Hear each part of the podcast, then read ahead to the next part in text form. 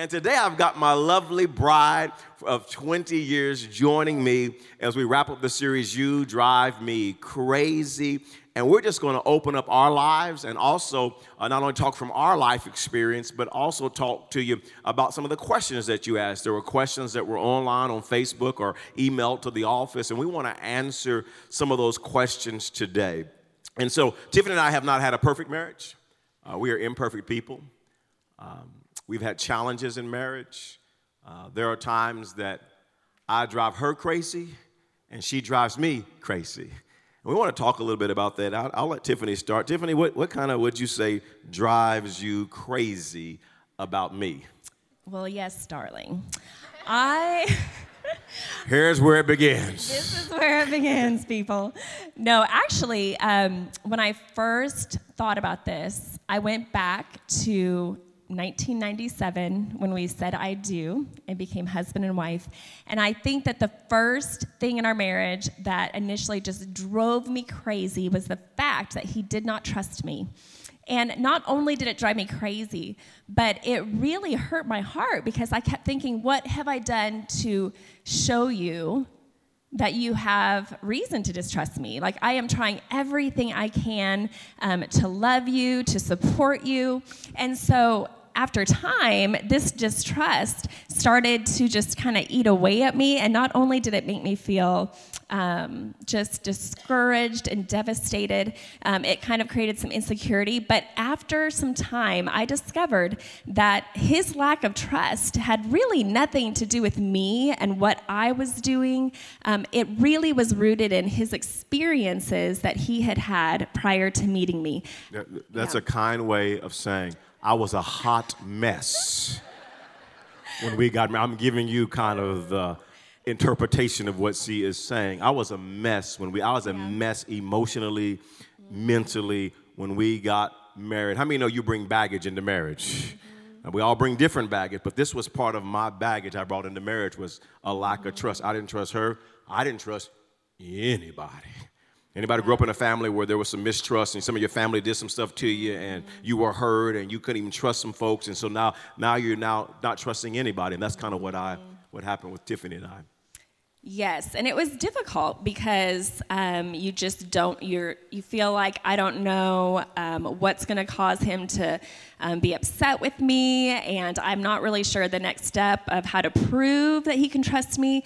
But once I discovered and this helped so much. Once I realized that his actions and his distrust were not directly connected to what I was doing, it allowed me to have a mindset moving forward that regardless, I am going to continue to love, continue to do things to show him that I'm trustworthy, that I'm safe, um, that I'm out for his best interests, that I'm not trying to manipulate or I'm not saying kind things just to get something from him.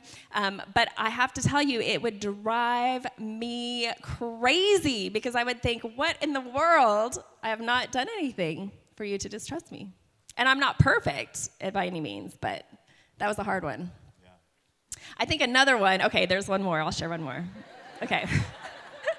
All right, amen. We have time, right? Okay, just one more.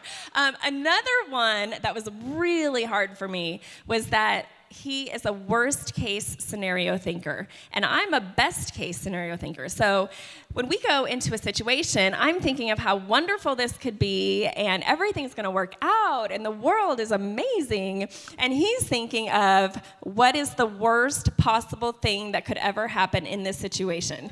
And so that would drive me crazy. And um, in fact, when our first son, we brought him home from the hospital in 2003. And um, I remember that drive home from the hospital, wanting so much to be a good mother. And we got home, and I laid out the changing mat on our carpet in our living room. And I laid our son on the changing mat to change his diaper. And then Herbert walks in, and it was like the world had exploded. He was so upset that I would put our son on the floor, and I'm crushed. Hey, that bad. There could be germs down there, girl. Who been walking on that floor? Girl, some diseases down there. Yes. Put that baby down on the floor. And I'm sobbing, and I'm like sobbing and changing the diaper, and I'm like, I just want to be a good mom, and like I'm devastated, and and he's thinking of every possible horrible thing that could happen by having him on the floor, um, and so situations like that would drive me crazy because I was like, why do you always have to think of the worst thing and bring it down?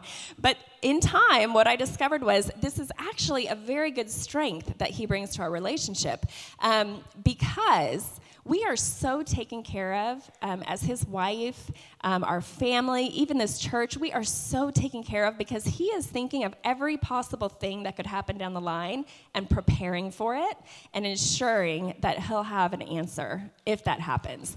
But it'll drive you crazy if you live with me. Yeah. but now that could happen. How are we gonna be prepared? And that could happen. How are we gonna be prepared for that? And that can happen. But how many know about baby number four? You change them outside in the dirt. How many know that? Come on. I don't have that issue anymore. Change that baby wherever. It'll be all right. What drives me crazy about Tiffany, early on in marriage, it was uh, when she disrespected me. And she didn't do it intentionally, but that's how I would take it and feel. I think for a lot of men, one of our number one desires and needs is to be respected. And so when I felt disrespected, that's why I, have shared with you, we used to argue over card games. And because she would say things to me that I, I just took it as being disrespectful.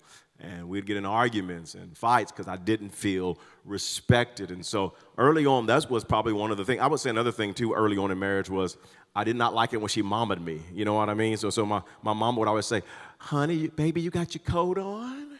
Is your coat, is you, are you warm? Are you wearing your coat now? You taking your vitamins? Yes, mama, I'm 30. I'm okay. I got my vitamins. I'm wearing my coat. And so that just always irritated me about my mom and Tiffany so sweet. Are you okay? Yes. I'm good. So that, that was probably something that used to really irritate me. I worked through it, and my responses early on in marriage weren't not good.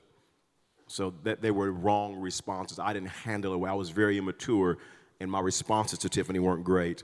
Uh, something else that really just kind of drove me crazy is Tiffany, we're just opposites. So she's a procrastinator, and I'm a type A, get it done right now kind of personality. And so that just grated on me and just rubbed me wrong. You know, it's the old saying, and I shared this at the marriage conference, and it's so true. Before you're married, opposites, man, you know what? We just oh, we just love each other. Oh, you're going to complement me. I just love you. Opposites attract, and after marriage, opposites attack.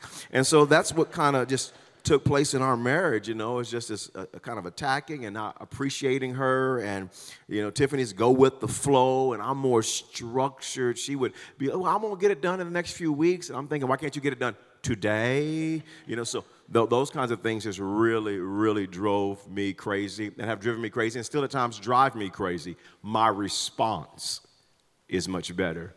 And I have grown immensely. Uh, and so we handle things like that much, much better. We have had seasons of struggle. Uh, we've had difficult seasons in our marriage. A few years ago was a, was a real rocky patch for us in trying just to work through hurts and pains and words we have said to each other or and things that we did unintentionally to one another. But it was a difficult season for us. And what would you say, Tiffany, just some of the things that uh, you had to change uh, for us to have a better marriage when we were having really seasons of difficulty? Yes, the first thing, honestly, that I had to do was stop playing the blame game. And I had to stop um, putting all of the blame onto Herbert. And so I think that um, in our years of marriage, I had developed some unhealthy, unhealthy patterns and ways um, of interacting in certain situations, especially in situations maybe of disagreement with Herbert. And so um, instead of in that season saying, well, I wouldn't be where I am right now if he hadn't done this, or I wouldn't feel this way if he hadn't said this, I had to really just like full stop and look at myself and think, okay, but what is your responsibility in this? Because I had equal responsibility. I was a grown woman responsible for my own actions um, and reactions to situations. And so, first of all, I had to stop blaming Herbert and um, really look at my own issue in the situation. Um, another thing is, um, I decided up to this point, um, I tried to make changes, but it was almost like I was just putting a band aid over things. And so I decided I'm going to deal with the root of my dysfunction and the issues that I'm bringing into the marriage versus just tending to the branches and um, trying to fix it for the time um, to get us past that season. And so I really had to go deep and ask myself questions like why don't I like conflict? Why will I not have hard conversations? Why will I cave easily? Why do I take things so personal? Um, why do I feel so emotional? Um, all those things, I just really had to stop um, and take a look at it um, and not uh, just try to like brush past it and just get through it. Another was, um, I decided that I was going to do what was right no matter how I felt. And so that meant that I would decide to have that hard conversation, even if it felt painful and I didn't like it. Um, that I would respond in love, even if I was feeling hurt. Um, all of those things, it was just choosing. And it wasn't easy. And it was actually the harder route because you had to actually deal with the raw emotions. But um, just deciding, like, I was going right to the root source um, because I was tired. I was tired of going through this same conversation year after year, over and over. I was tired of um, trying to resolve things and it's still coming up year after year after year. So, um, and then I think another one that really helped, I had kind of got stuck in this place um, where I was just reliving the hurt that I had felt from maybe um, past conversations or things that he didn't even realize that he had done because I wouldn't communicate about it, but it like would hurt me very deeply.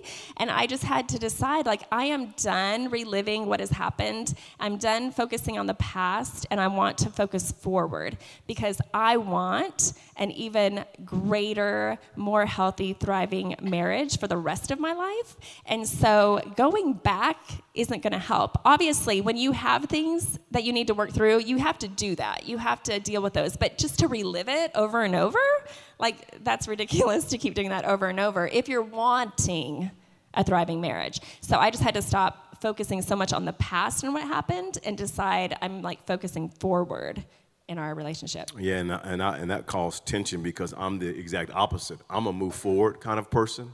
So Tiffany be bringing up, but you know, you, you, you said this and it hurt me. I'm like, I said that? yeah, let's talk about it. let's don't. Let's just move on. You know. I mean? So that was more. That was be more me, right? So she would. Man, you see, you did this thing. That, you remember that time? I'm like, no. Wait, I kind of do, but it's not that big. Let's just move on. Come on, in Jesus' name, you know. And she's like, no, let's talk about it. So we'll be talking and crying, and I'm crying. I'm like, God, help me, you know. So, um, so it's really was real for us, you know, trying to work through those those things and feelings. And uh, for me, let me just talk to you because there have been rocky seasons and just changes I've had to make uh, for us to work through those seasons. And today, our marriage is stronger than ever. Uh, we're more in love than ever. Uh, so I thank the Lord for that. But there have been changes in both of our lives uh, to have a strong marriage. And so here's some things that were big for me. I stopped trying to change Tiffany and start focusing on changing myself. And most people don't realize that you're more focused on changing your spouse and you become critical, judgmental, you're always uh, nagging, nitpicking because you're trying to change them. And now I've really embraced who Tiffany is and I'm focused on becoming a better version of me. It's what Pastor Scotty said last week. It's really true. That has helped me so much. Herbert, you are not Holy Spirit Jr. Stop trying to change her. And so I began to focus on changing me. I changed my defensive posture. This was big. I talked to you a couple of weeks ago about defensiveness because it was really big for me, but I changed my posture. So I stopped being argumentative. I just said, I'm not going to continue to, to be argumentative. I'm going to start listening better. And so I've really worked on listening. I, I, I've learned to really validate Tiffany's feelings. Because in the past, I would think, well, you're the problem, just get over it, you know, pray through. I wouldn't say it like that, but that's what, you know, in my mind, I'm thinking, you know, just Come on, let's move forward. Amen. Praise the Lord.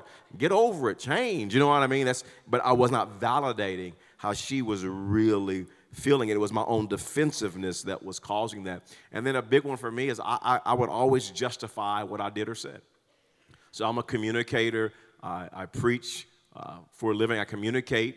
all the time the gospel in so many different settings and training leaders. And so I communicate all the time. And so I could out communicate Tiffany. So every time. So in, in any argument, I'd always, you know, I'd have all my angles of how I communicate. I'd say, well, you know, I know what you're saying, but what if you think about like this and look at this angle? And if we think about it like that, and then I'm wondering if that really is accurate what you're saying, because if you process it from this point of view, I am wondering that there could be a discrepancy, and with a discrepancy comes these three things. By the, the, end, I doubted what I even started. I was like, "How did? I, why did I bring this up? I don't. I. Uh, you're right. I don't know." And then I'd be like, "I'm just not going to bring things up anymore." Which is not happy. Which is not helpful. Which is not helpful. So I learned this. I learned this. Being right is not the win. Being right. Being right will have you with no peace. Being right will have your spouse say, "I'm not going to talk to you anymore." Being right can make you feel better, but, but most of the time, it won't make your marriage better. And so I just had to learn, you know, being right is not the end goal. And I had to really address my own emotional unhealth. I was being defensive because there were some things in my own heart that weren't healthy. And so to really deal with those things and talk to the Lord about them and work on myself was really, really big.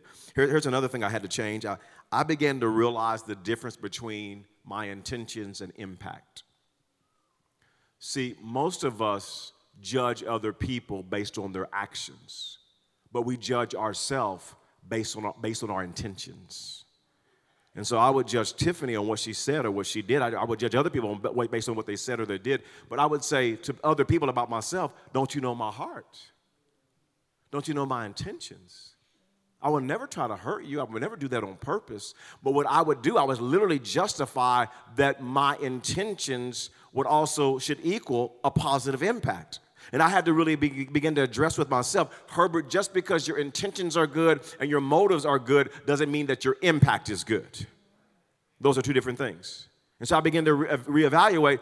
I said that, and here's the kind of impact that it had. I did this, and here's the kind of impact that it had. That was not my intentions or my motives, but what do I need to change so that it has a different impact versus justifying the impact because my intentions are good. So that was really, really big for me to work through and process. And I really started to seek to understand Tiffany instead of just to be understood. I spent a lot of years of our marriage talking so she could understand me. And now I do a whole lot more listening so that I can understand her. I've grown in that now, haven't I, baby? You have, baby. Absolutely. I need some affirmation, y'all. I'm up here spilling my guts. Yeah. Give me some affirmation. I really, I've worked at this a lot, a lot, a lot, and it's really had a big impact on our marriage and our communication. Now, Tiffany, we have busy lives.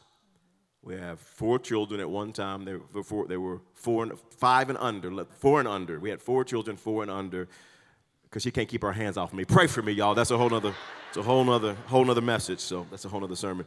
Um, we have four children. We're raising them. Our oldest is now 14, be 15 this year, and our youngest is nine. Uh, so we're raising our children busy. They're in activities and games, and we're also pastoring a growing church.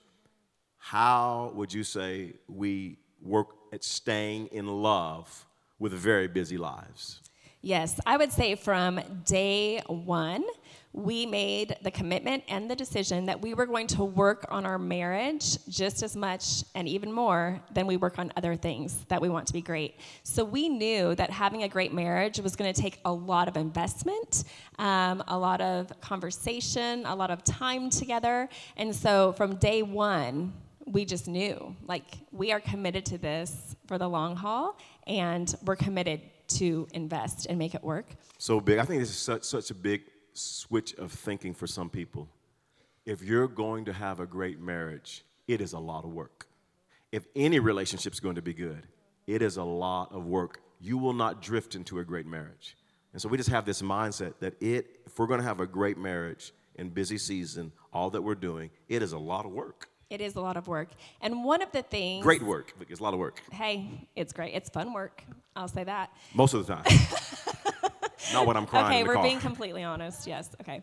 Um, another thing that I think that we did early on um, that has been successful for us is that we did not put our kids before our marriage, but we put our marriage before our kids. And I think that that's one thing that easily gets reversed um, when people start having children and life starts to feel more hectic at times and busy. And so, um, for 20 years, our date night has always been Thursday nights. It still is. And I can remember when our kids were itty bitty little ones, and they would just be crying, like sobbing, Don't leave us, don't go on a date. And, you know, the mama heartstrings, I'm like, I want to be with him, but it's just like that tug of like, they're crying. And, um, but we did it. We left them home crying Bye. and sobbing. Bye. And. we left and we went on our date. Um, and! Bye. I know. And here's the thing kids are so sly, they're so smart. They know how to manipulate, they know how to get what they want, to bring on the waterworks. And so we just decided early on like, we're not going to base what we do in our marriage on what our kids want. Um, and I will say now that they're older, our oldest is 14, so 14 down to 9, they so value the investment that we make in each other. Like they know it's date night. Every once in a while, one of them will still say, Why do you have to leave me? But we go. Um, but even talking to them now, like the, um, the example that we have set in investing in our marriage has so bled over into what they think um, family will be when they have their own that they already talk about date nights when they get married and the things that they're going to do with their spouse. So, And then part, part of just kind of not having a kid centric home, you know, sometimes I'll, I'll hear someone say, you know what, we just, our, our life's so busy, our kids, and we have activity. And we, we feel the same way with our activities, and we're in 47 different events with our children. I'm thinking, but you're the adult, stop it. Mm-hmm. Like, don't let your kids run your whole life. And so we love our children. They are in activities right now. Basketball season for all of them is wrapping up, and we, we are evaluating what they will do. We will determine what is the best thing for our family in this season based on our marriage and what they need. But it's not based upon we're going to be driven by what you say, children. No, no, no, no, no, no, no, no, no. No, no, no. We, we, we know what's best. We know what's best for our family, best for you, and we're going to make decisions based from that lens, not based on what you're telling us, because that becomes kid centric. Matter of fact, I am raising all of you to leave. You can't stay. I'm not trying to build my whole world around you because you're leaving. You're leaving. You will leave in Jesus' name. I'm raising you to leave. So I'm not building my whole world around you, then my world falls apart when you're gone. No, you will leave. So one of the things that's really, really helped us is that we plan our calendar around our marriage and family. So at the end of every year, we lay out a calendar. And so I not only pastor People's Church and love what we do here, but I have an opportunity to invest in leaders. So I, I sit on a, some, some couple, couple of boards, two or three boards that I have to travel to, and I speak out of some pastors' conferences and training leaders and have an opportunity to, to invest. You know, I'll take two or three engagements from, from churches to speak on Sundays. And so I'm, I'm, I'm investing in people, and we're all that's laid out. So most of them, 80% of my travel and uh, kids' activities, what, we, what we're going to do, our, vaca- our vacation, all that gets on the calendar before anything else. So we know here's date night, here's vacation when we're going to go on vacation. Uh, we have our trip together that we take in the summer together. We that's on the calendar. We know when we're going, where we're going. Our, our anniversary is on the calendar, and we know we're going to get away together on that day, just us two. That's, we, we build our life around how do we have a healthy marriage and invest in our marriage, not reacting to life. If you react to it, then you'll always say, We don't have time for each other. We plan our time for each other. So you call and say, Pastor, I really need to talk to you on Thursday night. No, you don't. No, you don't. You really don't get to do that. I'm going to really take her out on a date because this is the most important relationship that I have outside of Jesus. And so it's, that's planned on our calendar. And we have just basically said divorce is not an option. Divorce Yes. is just not an option. Mm-hmm. No, I from day one, um, we just knew that we were committed in the good and the bad. And so um, that was completely off the table as an option. So we know going into challenging season or times when we need to work through something, as Herbert referred to a couple years ago, um, it's that choice of, okay, do I want to live in the state that our marriage is now for the rest of our life? Or are we going to put in the work and invest and do the hard things to come out on the other side so we can have a thriving, healthy marriage. And so we did that. I mean, I would say for a solid year, it was just um, continual conversations for understanding. Um, it was both of us being very proactive to make changes based on those conversations um, and really heavy investment in our marriage during that time. And now we can say that we are more in love than ever and more excited about the future than ever. Um, but we didn't have the option, either of us, to bail. And that actually totally. created some security and safety to go into it the way that we did full on because we knew i knew he's not going to bail on me. Like he's here for the long haul and we're going to work through this. Yeah so we worked through it and tiffany said i will not divorce you. I will kill you but i i will not divorce you. Okay she didn't really say that. She didn't really say that. But i have told her go ahead and leave if you want to. I'm coming with you. So he does say that frequently. So yeah. Um, but in jest, fun. yes, and fun. I think another thing um, that's not talked about as much, but th- one of the things that has helped us to maintain such a thriving marriage is also maintaining our sex life. And so, specifically for women, um, based on some of the questions we received and conversations that have been had, um, I just want to encourage you not to use sex as a weapon against your husband or as a punishment um, not to manipulate. Um, it's not something that you put in front of him, like, if you're good to me, I'll be good to you. But if you're not good to me, I'm sorry, I'm not going to be good to you. Um, I just encourage you. And I know that this area, um, can be one that's challenging for people because it's so layered and so many things tie into intimacy in a marriage. But I just want to encourage you, and there's a scripture, um, if you read in 1 Corinthians 7 3 through 5, and it talks about when you're married, that your body is not just yours, but it is also your spouse's. So my body is not just mine, it is also Herbert's. Amen. And and again, can I get a witness? There's so many layers to that but I just encourage you, though, just not to use that um, as a punishment or a weapon against your spouse. Yeah, and I would just say to the men, men, don't exploit your wife.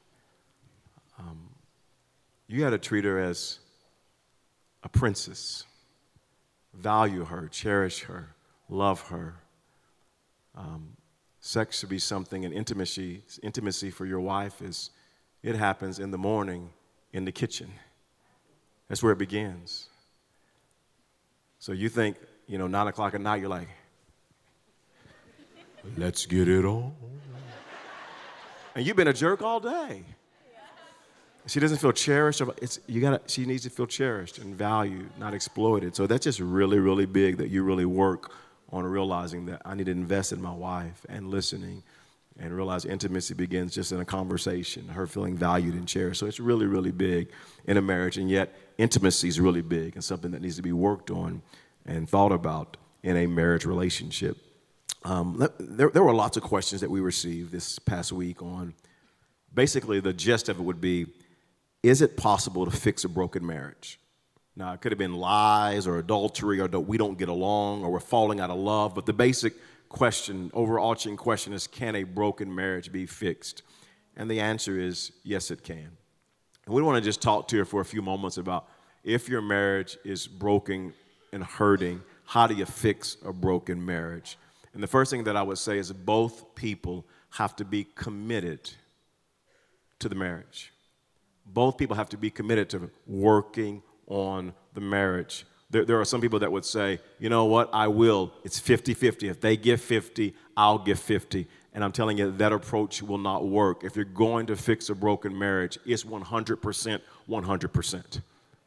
It's not if you give 50, I'll give 50. It's like, I'm going to give 100% to fix our marriage. Regardless of what you do, I'm giving a 100%. And the other spouse has to say, and I'm giving 100%. I'm all in. I'm going to do whatever it takes to work on our marriage. Not 50 50, is 100 100 to fix a broken marriage. Yes, and I would also say that fixing a broken marriage is not based on your feelings, but it's about your actions. So when you've experienced a pain or what you feel is a betrayal or you have lost trust, um, oftentimes you're not going to have fuzzy feelings like this is going to be great and I'm so excited to work through this. Um, but I encourage you to do what you know is right to do. Do the things that you know are necessary to heal the hurt in that relationship. And when you are faithful to just take one step after the other and to work on restoring that relationship, then the feelings will follow in time as it heals. But I just encourage you, as um, Pastor Scotty shared last week, to not let your feelings make your decisions for you because so often our emotions and our feelings, they'll lead us astray and they'll take us down a path um, that leads to further destruction. So I just encourage you to do the right things that you know to do to rebuild that. Yes, it's so true. Love is not a feeling. Love is a commitment. And if you feel like I'm not going to work on our broken marriage I don't feel like it, then you'll never fix your marriage. Because it's, listen, when you're struggling in marriage, there were days Tiff and I didn't feel like working on our marriage, but we were committed to it. And so if you will do the right thing and be committed and take action to start fixing your marriage, feelings will follow. Feelings will follow, but you have to take steps now to say, I'm going to fix it even though I don't feel like it. I'm going to work on it even though I don't feel like it.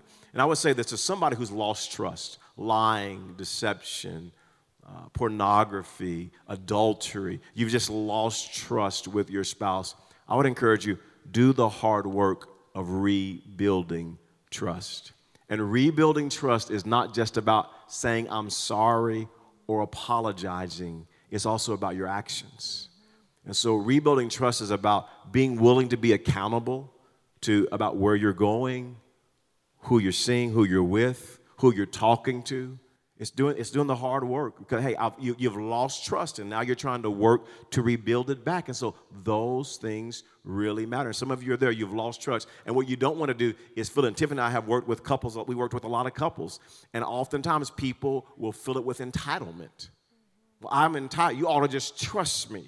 You ought to just, you ought to just trust me now. You know, it only happened once. So trust me. No, no, no, no. That's not a great response. You want to respond by saying, I'm going to humble myself and I'm willing to be accountable to rebuild trust in our relationship. And I think that also begins with just listening to one another.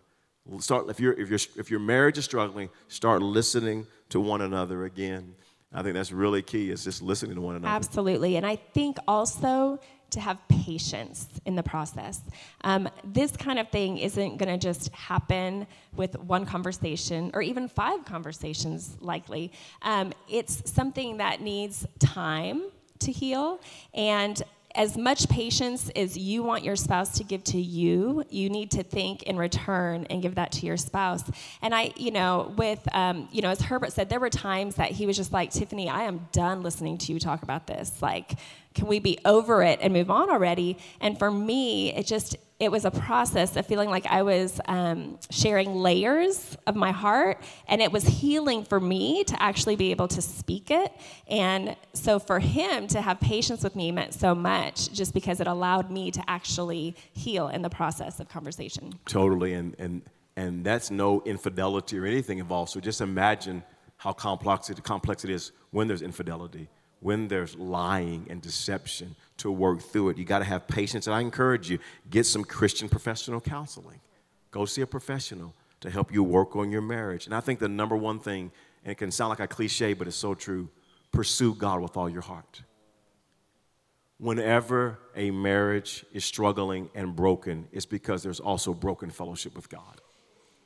There's some things that just need to get right with the Lord and humbling ourselves and letting God work on our lives. And so I had to do that, just continue to humble myself before the Lord, let Him work on my heart. Tiffany had to do that. And when your marriage is broken, you have to be willing to humble yourself and pursue God with all of your heart. And we ask questions from our, from our singles and love all of our singles. Love all of you. I want to help you all. And some of you ask questions like, What is the best advice you would give to singles who are looking for a spouse? So I want to just kind of talk to our singles for a few moments. And the first piece of advice that I would give you if you're looking for a spouse is date a Christ follower, not a believer in God. Those are, those are two different things. Date a Christ follower, not a believer in God. There are a lot of people say, I believe in God. I believe in Jesus. I'm a Christian. Date somebody who is actually following Christ. In other words, they go to church. They didn't start going to church when they start dating you. They go to church, they're in a small group, they tithe, they serve, they worship, they read the Bible on their own. Date a Christ follower. The Bible says in 2 Corinthians chapter 7 and verse 14, don't be unequally yoked with unbelievers. It's really challenging if you're a Christian, if you marry an unbeliever and you have a different belief system, different ideology, different viewpoints. Your, your truth is based on two different things. Listen, one of the best things you can do, that's God knew what he was talking about when he says, don't be unequally yoked with unbelievers. Yes, and I would encourage singles to go slow and get to know the person. So it's so easy to get wrapped up in the rush of discovering somebody new and the emotions and the excitement. But I just encourage you to please be slow to giving pieces of your heart away um, to really get to know that person, as Herbert was saying. And um, you know, you can think about it as being a fruit inspector, um, as Galatians talks about um, fruit of the Spirit. Do they display the fruit of the Spirit in their life? You need to inspect that. Um, do they have love? Do they have joy? Do they have peace in their lives? Peace with God and peace with others? Um, are they kind? Do they have goodness? Are they patient? Do they have patience with you and with others? Are they faithful? Are they faithful to the commitments they've made? Um, are they faithful to a job, to school if they're in school? Are they faithful to the relationships that are in their lives? Um, you just really want to inspect the faithfulness of their life. Um, I, I, think it's so big. Yeah. The Bible says in Matthew 7, verse number 16, you shall know them by their fruit, mm-hmm. not by what they say. It's like when you go to Walmart or Target, Target, and you're looking at the fruit. Come on, you got it. Feeling it. Is it ripe? What's it look? That's what you got to do with people. You got to check out the fruit. You got to inspect the fruit. And one of the ways you inspect the fruit is how do they treat their family and friends? Yeah. And listen, if he treats his mama like a jerk, he's going to treat you like a jerk. Yeah. If she treats her daddy like a jerk, she's going to treat you like a jerk. Mm-hmm. If they treat their friends like a jerk, mm-hmm. they treat the people around them like a jerk, that's how they're going to treat you. But he is so nice. She's so sweet. Oh, that devil's going to come out. That same devil you sent over there that's messing coming out on you soon. You got to look at the fruit. How do they treat other people? Here, here's what I like to say the best predictor of future performance is past performance. The best predictor of future performance is past performance. And I would encourage you with this, singles you attract who you are, not what you want. I've said it time and time again, it's so true. You attract who you are, not what you want. So if you want somebody godly and faithful and full of the fruit of the Holy Spirit, then you have to examine your own, your, your own life. Is that who you are? Because you're going to attract who you are, not what you want. So if you're out clubbing, going to the parties, getting high and drunk, lying and stealing, and then you're saying, I'm going to get me somebody on fire for Jesus. Probably not. You know, if you're on Instagram and putting out pictures everywhere, and all your pictures are scandalous.